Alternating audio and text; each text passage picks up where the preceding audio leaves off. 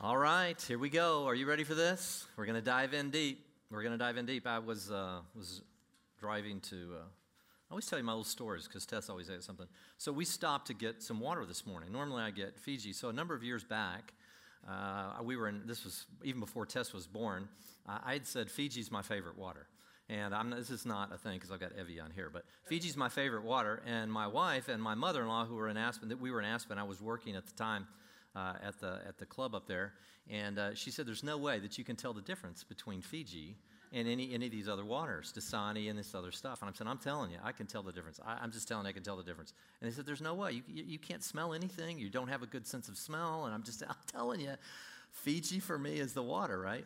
And uh, so I came home that evening and I was exhausted. And I came home and there was my mother in law and my wife with all these bottles of water lined up and a blindfold and all the all the tabs taken off and everything and poured into different glasses and everything it says okay mister you can tell the difference right? And here's five different you know things of water. And i went through and it was a taste test with the blindfold and i said mm-hmm and i did and i went through them all and i went okay now that number three was fiji. And they just go oh that was so lucky that was can't believe it that was so lucky. I said we're doing that again. And so they lined it up they redid it poured them did the thing blindfolded me back and, uh, and I tasted them again, and I picked Fiji again. And she's still, my wife is still upset about that, that I have the ability to do that. So when we get in the car, I, I told, I told Tess, I said, I, I, enjoy designer water. I don't know what it is. I just like designer water. And I said, because it's different. She goes, I know, Dad, it's different. I said, well, how does it different? She goes, I don't really know. I said, well, read. Read off the bottle. And this happens to be Evian. So it says, uh, delicately crafted by nature with a unique journey. Journey, right? We're talking about journey, right? Through the heart of the French Alps from snowflake to you. Now, maybe, maybe flake to me, the flake, maybe so. But, and I said, now taste it. I said, so I bought two bottles. I said, Tess, taste this. And she goes, Dad, it's just sweeter. I said, it is sweeter. I said, can you imagine the world we live in where a snowflake could fall on, in the Alps, in the French Alps, and it could make its way down and then it could go through a process and then be shipped all the way over and land in Palm Springs and to my lips that I might preach the word to you this morning. Can you imagine the world we live in? And then I started thinking as I was praying before the service, I said, you know, that's exactly what we believe happened with the word. The word didn't originate on the earth. It was, as if you will, manna from heaven. Jesus called himself manna from heaven in John chapter 6. He said, I, I am the Word. He is the Word. John 1 1. In the, in the beginning was the Word, and the Word was with God, and the Word was God. And then John 1 14. And the Word became flesh and dwelled among men. As if a snowflake came from heaven and fell onto the mountains and was distilled through the process and prophecies of men.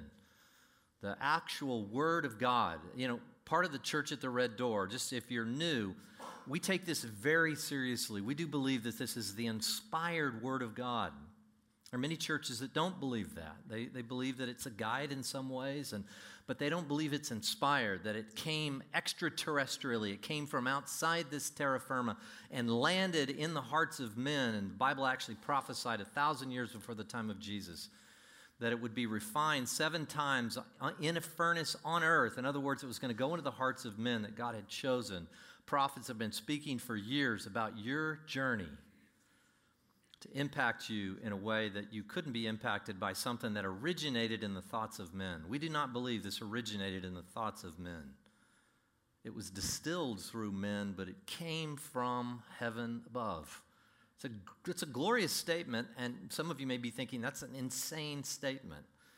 If this was just a, another take on reality by men, and somehow it stood the test of the last 2,000 years on the New Testament, and maybe even 3,500 years as it relates to the Tanakh, which we discussed last week, or the Old Testament, then, you know, it's man's best take. It was an ancient people, and, you know, but I can't, it can't really apply to my life. I can't, I can't really continue unless it's truth. And the grass withers and the flower fades, but the Word of God abides forever. Nothing will change what God has said about reality, it just won't.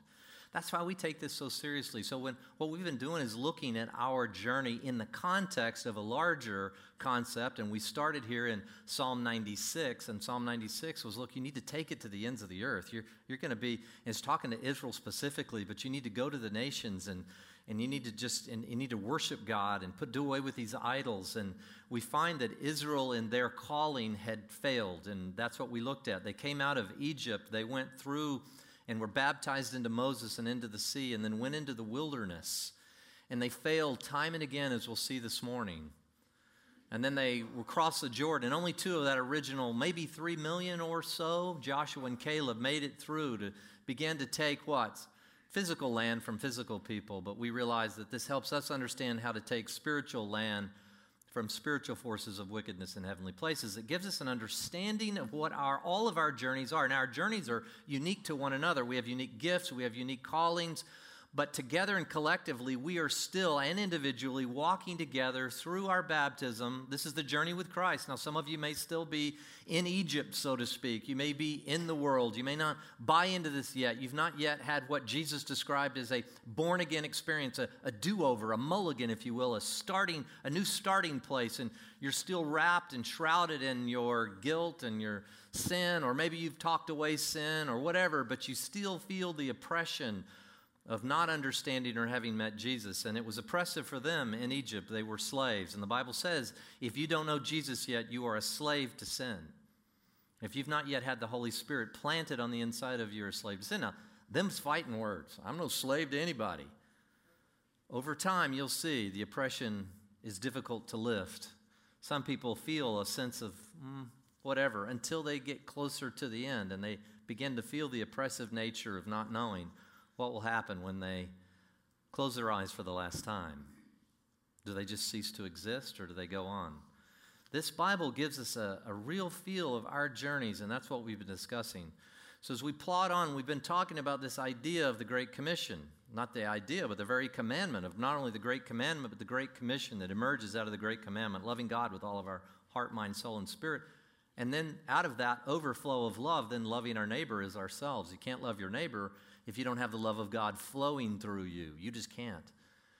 And so, this is again part of our journey. What I wanted to show you before we uh, con- continue here this morning is I was thinking about this week how important it is for you to recognize Jesus' intentionality in walking out the journey of Israel and yet not failing. So he became the lamb that went through in an unblemished fashion, knowing he was going to his death. So, as Israel failed through their journey and their calling, Jesus comes in and becomes, if you will, the new Israel, the Israel that succeeds. This is not to suggest that Israel no longer, the Jewish people, aren't an identifiable people group and that God doesn't have a plan for them. I'm not, that's called supersessionism. I'm not talking about that. But Israel become, Jesus becomes the new Israel. In fact, what's fascinating, if you'll realize in Matthew chapter 2, and he's quoting Hosea 11, what, 11 verse 1, it's, Hosea is recounting Israel coming out of Egypt and he says, And out of Egypt, retrospectively, the prophet says, And out of Egypt I called my son. Now, what's interesting is that is, he's talking about Israel. He's talking about the nation, that they had been called out of Egypt. And he refers to Israel as his son. And then Jesus, did you know that Jesus came out of Egypt? Some of you will know that from the Christmas story or post Christmas story. Some of you won't. But in Matthew chapter 2, verse 13 through 15, Matthew chapter 2, says, So Joseph got up and took the child and his mother while it was still night and left for what? Egypt. Do you think that's by chance? He remained there until the death of Herod. Okay? Uh, oops, it went a little fast here. And to the death of Herod. This was to fulfill what had been spoken by the Lord through the prophet.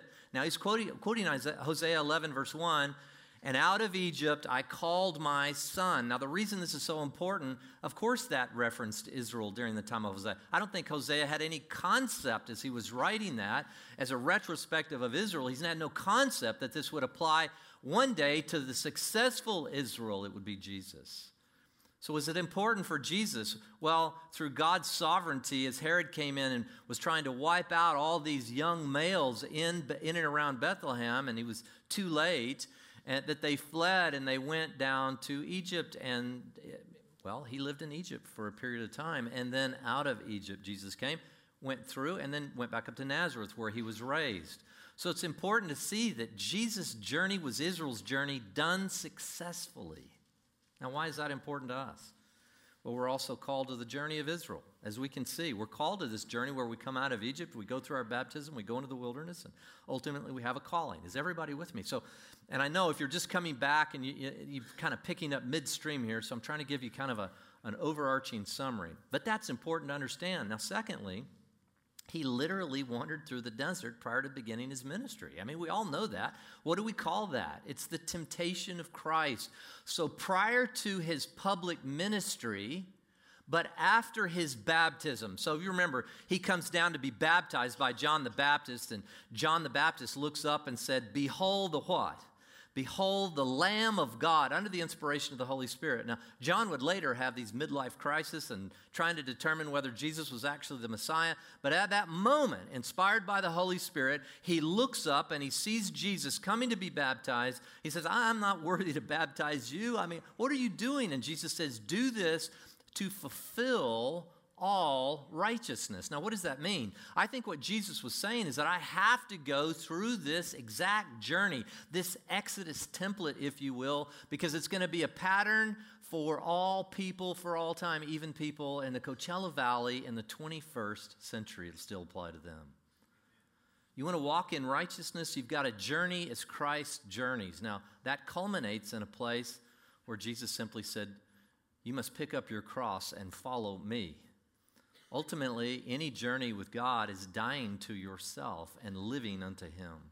It's not a particularly popular message in this day and time, but it is the journey of Christ, and it is the journey we must all take. Now, so if we go back to Matthew chapter 4, okay, this is the temptation of Jesus. I want to show you something this morning that I hope is both exciting if you've never seen it and also very liberating. Okay? So, Matthew chapter 4, let's start here and go 1 through 4. So, then Jesus was led up by the Spirit. When? Right after his baptism. So, Jesus, just as Israel did, came out of Egypt, went through their baptism or the Red Sea, baptized into Moses, a prefiguring of Jesus, and went into the wilderness. Jesus goes down to fulfill all righteousness. He's baptized. The Spirit descends. He's filled with the power of the Spirit. We hear the voice, This is my Son in whom I am well pleased. In other words, he too has come out of Egypt. He too has come through his baptism. This is a representative picture of Israel. Where they failed, he's going to succeed. Now that's awesome.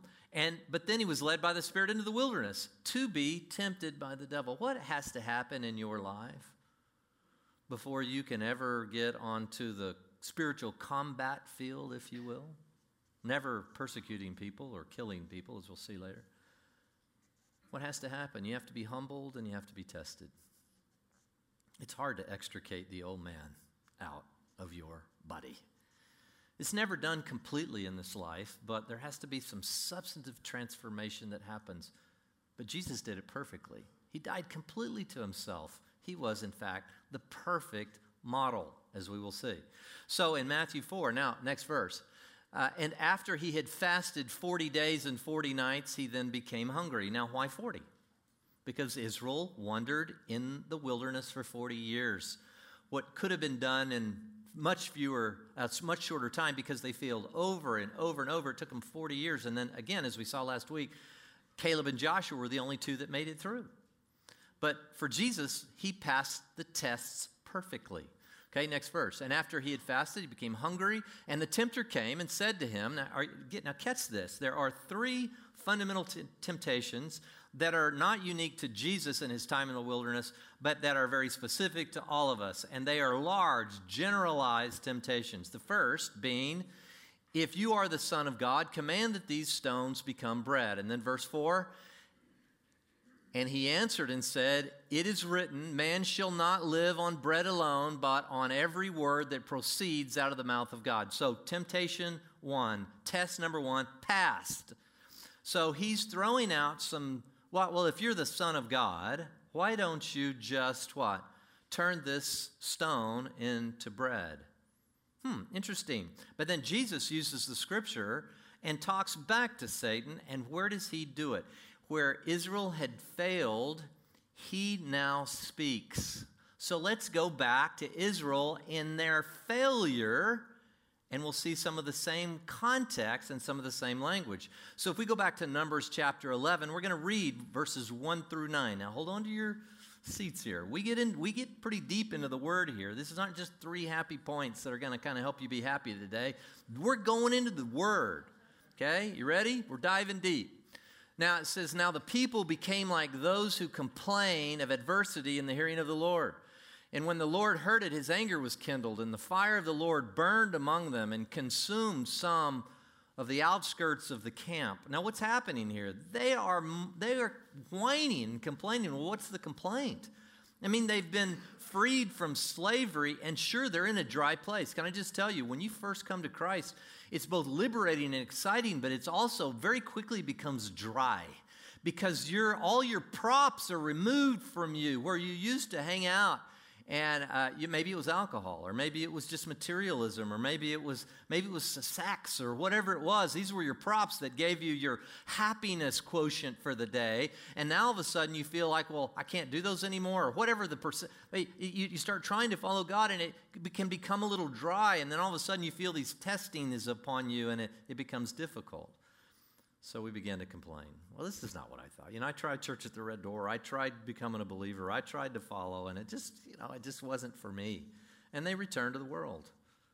Well, this is exactly what the spirit that's rising up in the Israelites, and they failed. And the, and the people, therefore, cried out to Moses, and Moses prayed to the Lord, and the fire died out.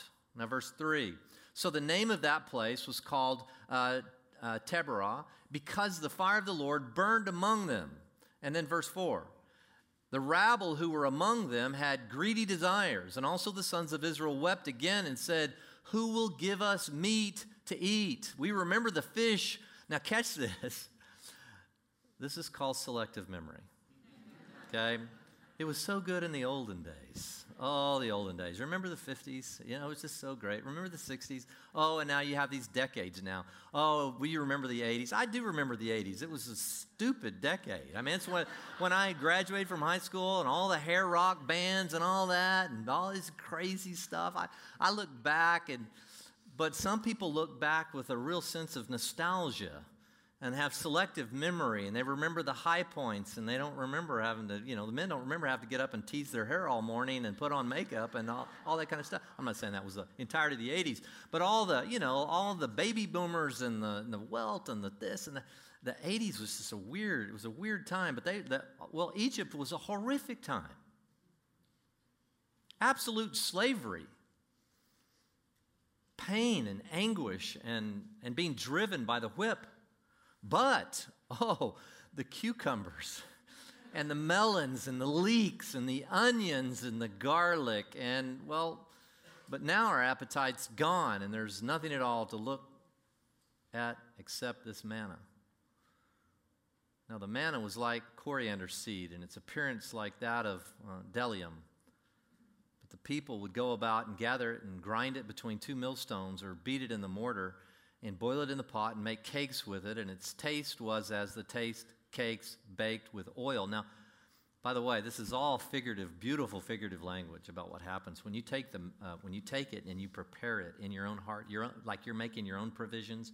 You're not just going to hear a sermon. You're actually opening a Bible. First, you get a Bible, and then you actually start opening it and reading it and then studying it and doing a word study and doing, you know, when I've been, I've been teaching men for over two decades now, and some have never opened a Bible, and what it's like just to do a word study. Pick a word like love and then find a concordance, and here's how you can do that. And I get them a Bible, the concordance, and then go look every scripture that has love in it and begin to make the connections. In other words, they're, they're doing the preparation of the manna, they're, they're, they're preparing it, and then what happens? It starts to taste like oil. Oil is always a picture of the Holy Spirit.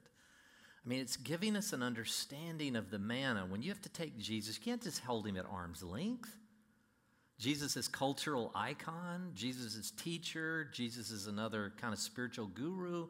You have to begin to eat the whole thing like they did in Exodus 12. The, the lamb, bring it in and eat the, all of it. Don't leave any over don't leave any of it over until night. So you're taking this in and you're working in what happens in oil, and oil is always a picture of refreshing. Where things were dry, it begins to be lubricated and life comes back and skin goes from cracked and peeling to supple and, and free and liberating and be able to, you know, actually keep out the viruses and all the things that oil does. It's a beautiful picture. It says, And when the dew fell on the camp at night, the manna would also fall with it. So that's the idea and the concept of manna. Now go to Deuteronomy chapter 8. Deuteronomy chapter 8. So you have, again, for those of you who are new to your Bible, the first five books, or the Torah, or the Pentateuch, Genesis, Exodus, Leviticus, Numbers, Deuteronomy. Deuteronomy is kind of the summation right before they cross over. This is kind of Moses' farewell, kind of retrospect of what had been going on. In Deuteronomy chapter 8, verses 2 and 3, says, You will remember, Moses speaking here, all the way which the Lord your God has led you in the wilderness these 40 years, that he might humble you. What happens in the wilderness when you first become a follower of Jesus? You're humbled, you're tested to know what was in your heart. God already knows what's in your heart. The problem is we don't know what's in our hearts. We come and we first come to the Lord and we say, Look at all the wonderful things I have to offer you. And then we go into the Word and we realize, Boy, there's some real surgery that needs to happen on the interior of my heart before I can ever become a safe leader or someone who actually is taking the gospel to the nations. I've got issues here. Do you expect church? If you've ever come to church, the red door, and find imperfect people, are you surprised by that? This is a hospital. This is a place where people come for restoration. And many of you are in the wilderness now. You haven't ever started, walked really in your gifting and your calling. And what happens is it, now's a time to be restored, for the oil to be poured out, for you to learn to be, as we've been talking about, a self feeder, not just someone who's fed the word, but to become a self feeder. And he says, and to know what was in your heart, whether you would keep his commandments or not. And then verse 3, now catch this. And he humbled you and let you be hungry and fed you with manna, which you didn't know, nor did your fathers know, so that he might make you understand that man does not live by bread alone, but man lives by everything that proceeds out of the mouth of the Lord. Now, why did Jesus go back in his response to Satan in his wilderness? Now, again, this is, this is happening some 14, 1500 years prior to the time of Jesus. He goes back and quotes that. Why? Because he's saying where Israel failed, where they complained and, and tested, did all that, where there, were there constant complaints about Christianity, were there, I wasn't Christianity there, but their relationship with God, all these complaints, I will succeed Man lives by every single word that proceeds forth from the mouth of God. So, where Israel failed in temptation, test, and humbling number one, Jesus steps in, goes back, and what? Fulfills it and lives righteously through the test. Are you following me? Is this not cool? Now, I'm going to tell you why that's so important to you in a minute and me. Now, number two, uh, back to Matthew chapter 4, okay? So that's, that's temptation number one. Matthew chapter 4, verse 5. And then the devil took him into the holy city and had him stand on the pinnacle of the temple. Now, you need to understand, I, I think most theologians would fall in a place where this was happening in the mind of Jesus that he didn't have some experience that was so radically different than us and somehow there was a tele you know teleporting of Jesus in body to the temple and to this. And it wasn't happening that way. I think what was happening, this was all happening in the context of Jesus having been fasting for 40 days and being in the wilderness and having that very much like it is for us. Most of my temptation doesn't come because the devil physically grabs me and takes me to a unique place on the earth. Usually it happens right here in my mind. And that's where it starts. Just the idea the complaint against God starts very small, but it can germinate into something very profound. It just happens right here in your brain. So he says, if you are the Son of God, throw yourself down. Why? Now he's going to actually quote the Bible. He's going to quote Psalm chapter 91. He can say, He will command His angels concerning you, and on their hands they will bear you up so that you will not strike your foot against a stone. Is that true? Yeah, it's in the Bible. So test God, Jesus. If, if you know you're the son, throw yourself down from this pinnacle because the Bible itself says He's gonna He won't protect you. You won't even you won't even trip or hurt yourself in any way. There's no way because the Bible says this. Jesus' response, Jesus said to him, on the other hand, it is written, You shall not put the Lord your God to the test. Now, let me ask you a question. Was Israel tested in the wilderness? Yes, I mean, that's the whole point. Did they pass or fail more often? They failed virtually every time. Uh, I won't even, we, we, won't even look back, but all of us, many of you, even if you don't know your Bible very well, know a little bit about the golden calf. So Moses goes up to get these commandments and he comes back down, and Aaron's been, the high priest, has been strongly persuaded, and they, they overwhelmed him, and they, and they talked him in, and they built a golden calf. And so, again, did they test God in that? Uh, of course they tested God. And there are many other places. Let's look at Deuteronomy chapter 6, verse 16 first of all to get the context. Deuteronomy 6.16 you shall not put the lord your god to the test as you tested him at Massah. so uh, that's important to understand okay? So god's saying don't test god anymore. But specifically uh, where other places number 16 verses 3 and 4 we refer to this as korah's rebellion. There was a leader and he rose up and he said who's moses? I mean who's moses? I mean why are we listening to him? Who, who made him the boss do you know people do that with Jesus all the time inside the church? Maybe they wouldn't say that as, you know, overtly as that, but we question Jesus' authority all the time by our actions. Well, I know Jesus said that, but I have a little bit better take on this than he did. I mean, we do it all the time. we we have a tendency to do that. Korah uh, 3 and 4. So they assembled together, and, and Moses said, Look, we'll, we'll see who's who God is speaking through, and they brought some sacrifices and things, some incense, and they assembled together against Moses and Aaron and said to them, You have gone far enough, Moses. I'm adding Moses, that's who they're speaking to, and Aaron. For all the congregation are holy, every one of them, and the Lord is in their midst. So why do you exalt yourselves above the assembly of the Lord? And then verse 4 And when Moses heard this, he fell on his face. Now, see what Jesus does when you accuse him or you come against him, you know what he does? Because of who he is, he falls on his face in intercession for you. Jesus would have the full authority to turn around and just go, and you'd just be gone. You would be a, a, distant memory in the minds of a few. I mean, it would be over.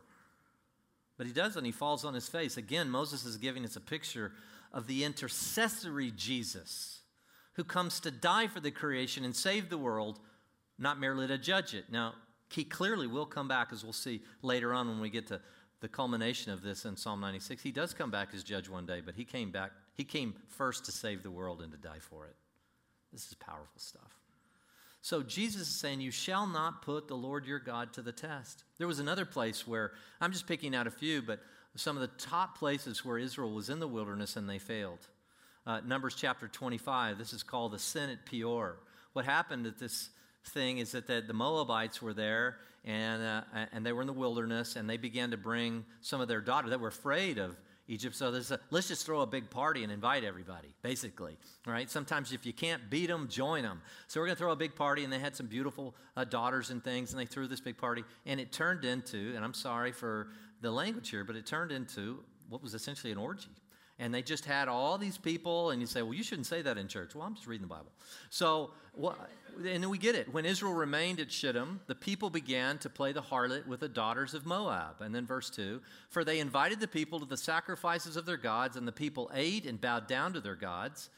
And uh, so Israel joined themselves to Baal of Peor, and the Lord was angry against Israel. Here again, they're testing the Lord.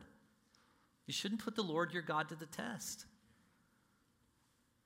Do we do that? I mean, do we, do we play with the world's stuff as if we won't get burned? Do we just continually put the Lord to the test? I mean, I read these and I go, Jesus succeeds, and you know, it's every, it's my every intention not to, but I, I still think I, I probably it's difficult for me to go to a day where a day where I, I don't in some way maybe kind of test the Lord in things. Maybe you're Maybe you're in the process of something right now and you can just feel yourself. Even now, the Holy Spirit's, you know, you're testing the Lord in this and you shouldn't be. He's merciful, He's long suffering, but don't test the Lord. Let's succeed in this. Let's get through the wilderness and move into your calling. You don't need to dabble in that anymore. This doesn't make any sense for you. You're a royal priesthood, you're a holy nation. What are you doing being so concerned about all this stuff that happens in the world? Give yourself fully to the creator of the universe.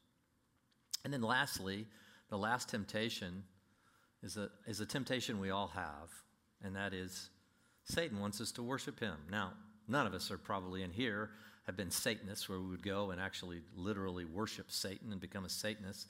But Jesus was very clear in John chapter 8. He told the religious leaders that they were of their father, the devil. Why? Because they desired to kill Jesus, who was the Son.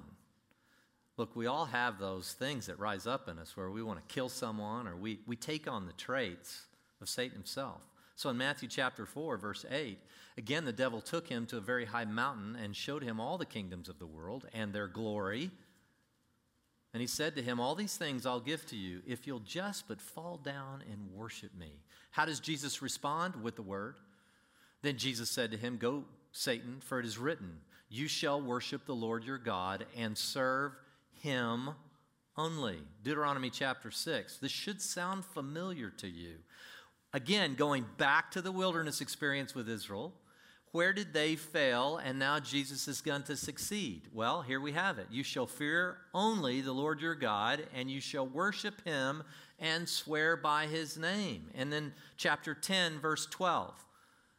Now, Israel, what does the Lord your God require from you but to fear the Lord your God, to walk in all his ways, and to love him, and to serve the Lord your God with all your heart and with all your soul? So, in other words, my plan for Israel is not just to stay in the wilderness, but to actually cross the Jordan one day and begin to walk into their spiritual inheritance, which for them was land, and for us it is souls. That this church and collectively in various places we are all called to go in and release from slavery.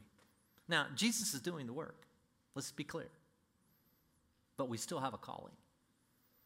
So, do you see how Jesus was systematically going back reliving the story of Israel coming out of Egypt, going through his own baptism by John, going into the wilderness to be tested and humbled, even Jesus. The Bible says he learned, he learned obedience from the things that he suffered, the Bible says.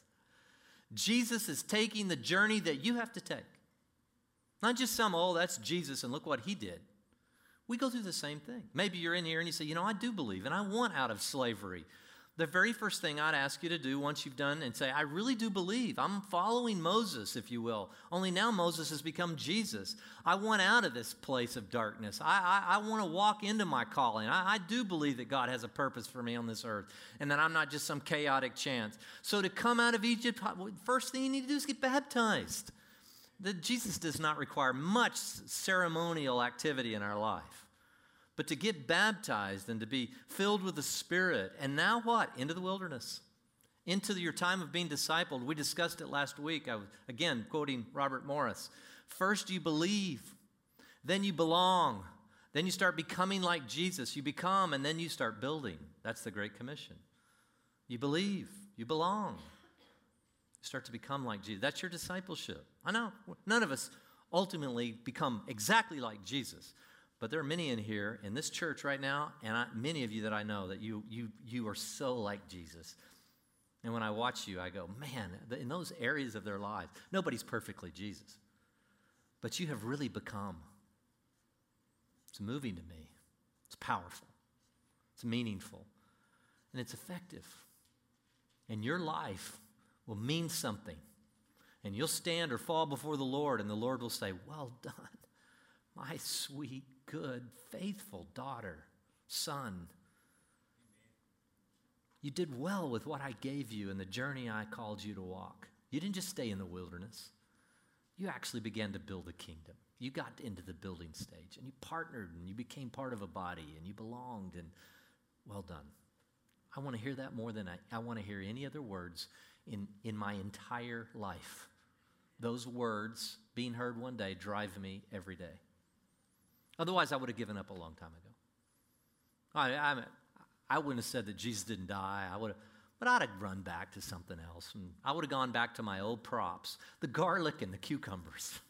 they were just so wonderful back. You remember how we used to party? Yeah, and then you forget how you, you know, you got drunk and you had a DUI, and that led to some, and the pain you caused your parents or your spouse or your kids or whatever. You forget that part. You just remember that. Oh, remember the trip we took to Las Vegas and when we were frat brothers and all that. And you forget all the turmoil that came out of that. And maybe somebody that you hooked up with in Vegas, and you know, that was somebody's daughter, and now you have a daughter. You know, you see what I'm saying? It, it turns it turns very quickly but we have selective memory. Be cautious. Don't test the Lord in that. Don't complain. And whatever you do, don't bow down and worship the God of this world. It'll never last. So, see, we can clearly see that Jesus succeeded where Israel failed. Through the grace of the cross, now this is the beauty. Now, how does this relate to us? What does this mean for us?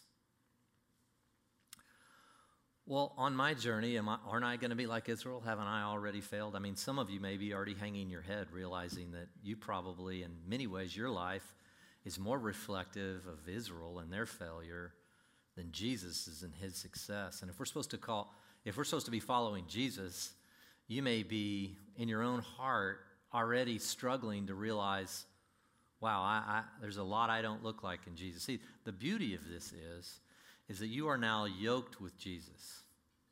The beauty of the God, if you want to know what the gospel is in its very essence, is that you are now yoked with Jesus and his righteousness has become your righteousness. Where he succeeded, you succeed even when you fail. He makes up the difference. Do you understand that? So as I'm going through my wilderness, and now I and I, I think I've told many of you this. So this was this was I think even before um, some of our children were born, I was in praying one day and I kind of understood this template, not to the degree that I do now, and hadn't studied to that degree, but I clearly heard in my spirit, Jeff, it's time for you to cross the Jordan. And, and I knew intuitively what that meant. It was time to, he was going to put me in a place where I actually started feeding others rather than just being, you know, fed. And I knew, I just knew it. And I, and I think I've told some of you this, forgive me for repeating, but if you listen to me long enough, you'll, you'll hear a few repeated stories. But I walked in, and you know, and Laura, and she was there, and all her long red hair, and she has a blow dryer working. And I, I said, uh, "Yeah, honey, you got to stop. You got to stop." She was in there, and she stopped. She says, "What is it, honey?" And I said, "Today we're crossing the Jordan." And she said, "That's great, sweetheart." But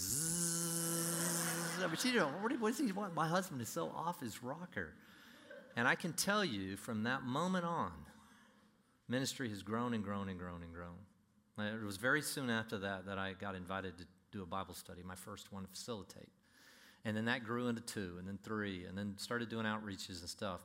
And we began to take spiritual land from spiritual forces of wickedness. And people over the last 20, 25 years, not just me, now this is Jesus doing the work. But at some point, you have to say, okay, Jesus, come live in me and do your work and use my hands and use my feet but Lord, you're going to have to make up the difference for me because I, I, I, can barely tie my shoes spiritually. And the Lord says, That's the attitude I need.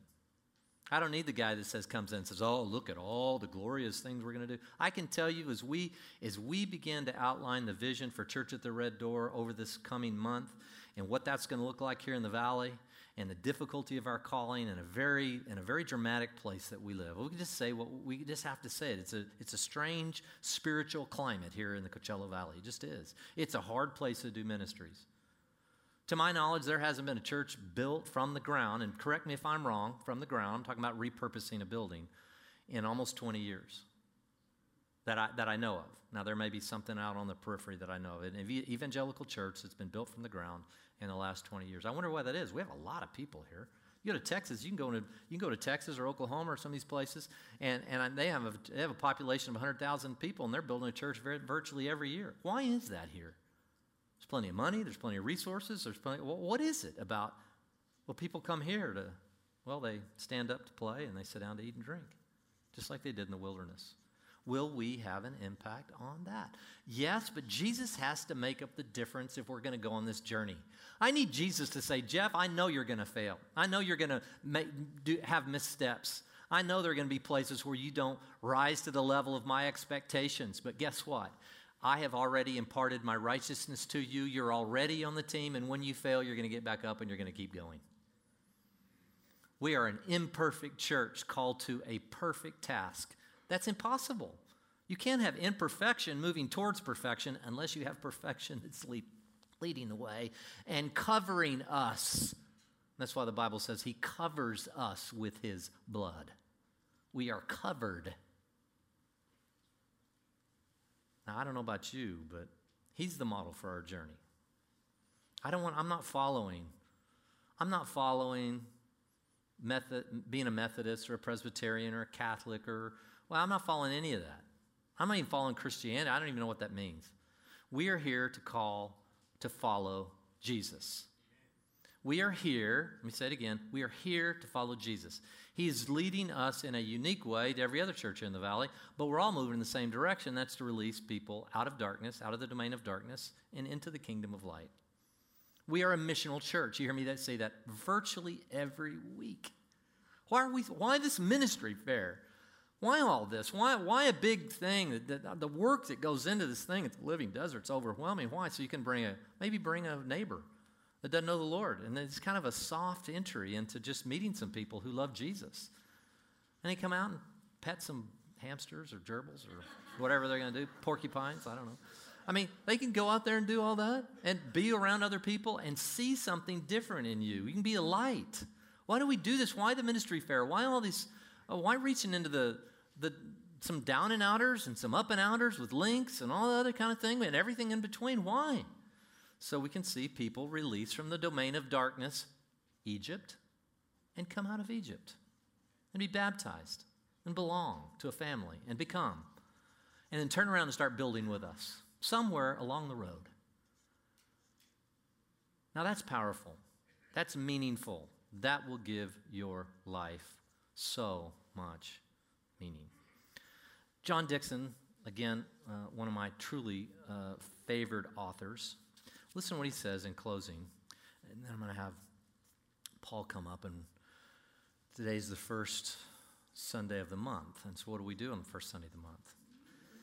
We, we do communion. And uh, here's the model of obedience. I love this. This is perfectly this perfectly puts together everything we've been talking about. So long as we remember that our standing before God is dependent on Jesus' obedience and not our own. I want you to hear me, folks. It is entirely appropriate to view the Christian life as being fundamentally about trying to do what Jesus did, to be like him. As long as you can understand, do you get that? Let me read that again. Don't walk out of here and not understand this. Have ears to hear. Jesus would say this. If he, these were his, he would say, Now, look, do you have ears to hear? As long as we remember that our standing before God is dependent on Jesus' obedience, the reason I can come to God and worship Him is based on Jesus' obedience. Not because I'm a conservative or not because I live in this or because I'm a nice guy or because I. No, no. As long as we understand that my ability to go to God and worship and have a conversation with Him is completely dependent on Jesus' obedience and not my own. Now, why is that so important? Because how often do you really feel like I'm so obedient today? This has been a great week. I was so obedient all week. I was so loving and caring and compassionate and generous of spirit. It was amazing how well I did this week. Okay, now I'm going to go in and talk to God this weekend on Sunday and worship. Some of you struggle to worship because you don't understand that your standing before the Lord is based upon the obedience that Jesus displayed in perfectly walking out the journey that Israel failed. He said, The deeds we perform are not the means of writing ourselves into God's good books. Please understand, your good actions have nothing to do with your salvation. To get it, they're reflection after you've been saved. He says, but they are the obvious consequence of knowing that we have been written into the book already. Now, catch this. Followers of Christ daily try to copy Jesus' story into their own life story. Like him, they try to resist the temptation to grumble at God's provision. They remind themselves that man doesn't live by bread alone. And then he actually writes in BMWs either. A reminder to me. Like him, they say no to putting God to the test by demand, demanding signs from him and insisting that he do things their way and so on. Like him, they refuse to bow down to the gods of their age. The almighty dollar, the body, perfect body, the never ending renovation of your current home. They say with Jesus, worship the Lord your God and serve him only. As the new Israel, Jesus represents his people before God. Do you understand that? I want you to hear that. As the new Israel, Jesus represents his people. That's you and me. If you've been baptized and have are filled with the Holy Spirit, even though you're still in the wilderness possibly. Jesus models what it means to live as the people of God. The Christian life, is the last, the Christian life is lived out within these twin realities of what Jesus did on our behalf and what he showed us to do. That's the life. It's always recognizing it's Jesus' obedience. It's the only way we're even here. But because he's obedient, he covers me in the righteousness, and I go, Beautiful, you accept me just as I am. But then we strive and work and, and toil to build his kingdom and to become like him, and it's hard and it takes effort and energy and strength. People say, No, no, no, you don't understand salvation. No, there's the twin realities of our effort and his, his effort. And he covered us and made us part of the family, and now we do everything to make him famous. Does that make sense? This is a beautiful picture. So that was the introduction, and we're done. So we, at some point, we are going to get to the continuation of this journey. But I just felt in my heart, is this helpful for you? And, and, in, and in closing, I'll just say simply this. You know, if many of you will know your Bible well, uh, 1 John, and it, John simply says this it's the lust of the eyes, and the lust of the flesh, and the boastful pride of life. Again, those are three major categories that pretty much parallel the temptations Jesus went. Are you complaining? Are you testing God in aspects of your God? And are you bowing down? And then those are big headings, and then you could fill pretty much all of your sin under one of those categories. All of the places that you depart from being like Jesus will fall under one of those categories, whether it be sexual sin or anything else. So as he went into the wilderness, we go into the wilderness. And we strive not to test God or to complain. And we, are working. And when we fail, what do we do? We 1 John 1 9. Lord, would you forgive us? And you're faithful to cleanse us from our sin and forgive us of all. Forgive us of our sins and cleanse us from all unrighteousness. And you get back up and you keep on your journey. Don't fall in the wilderness.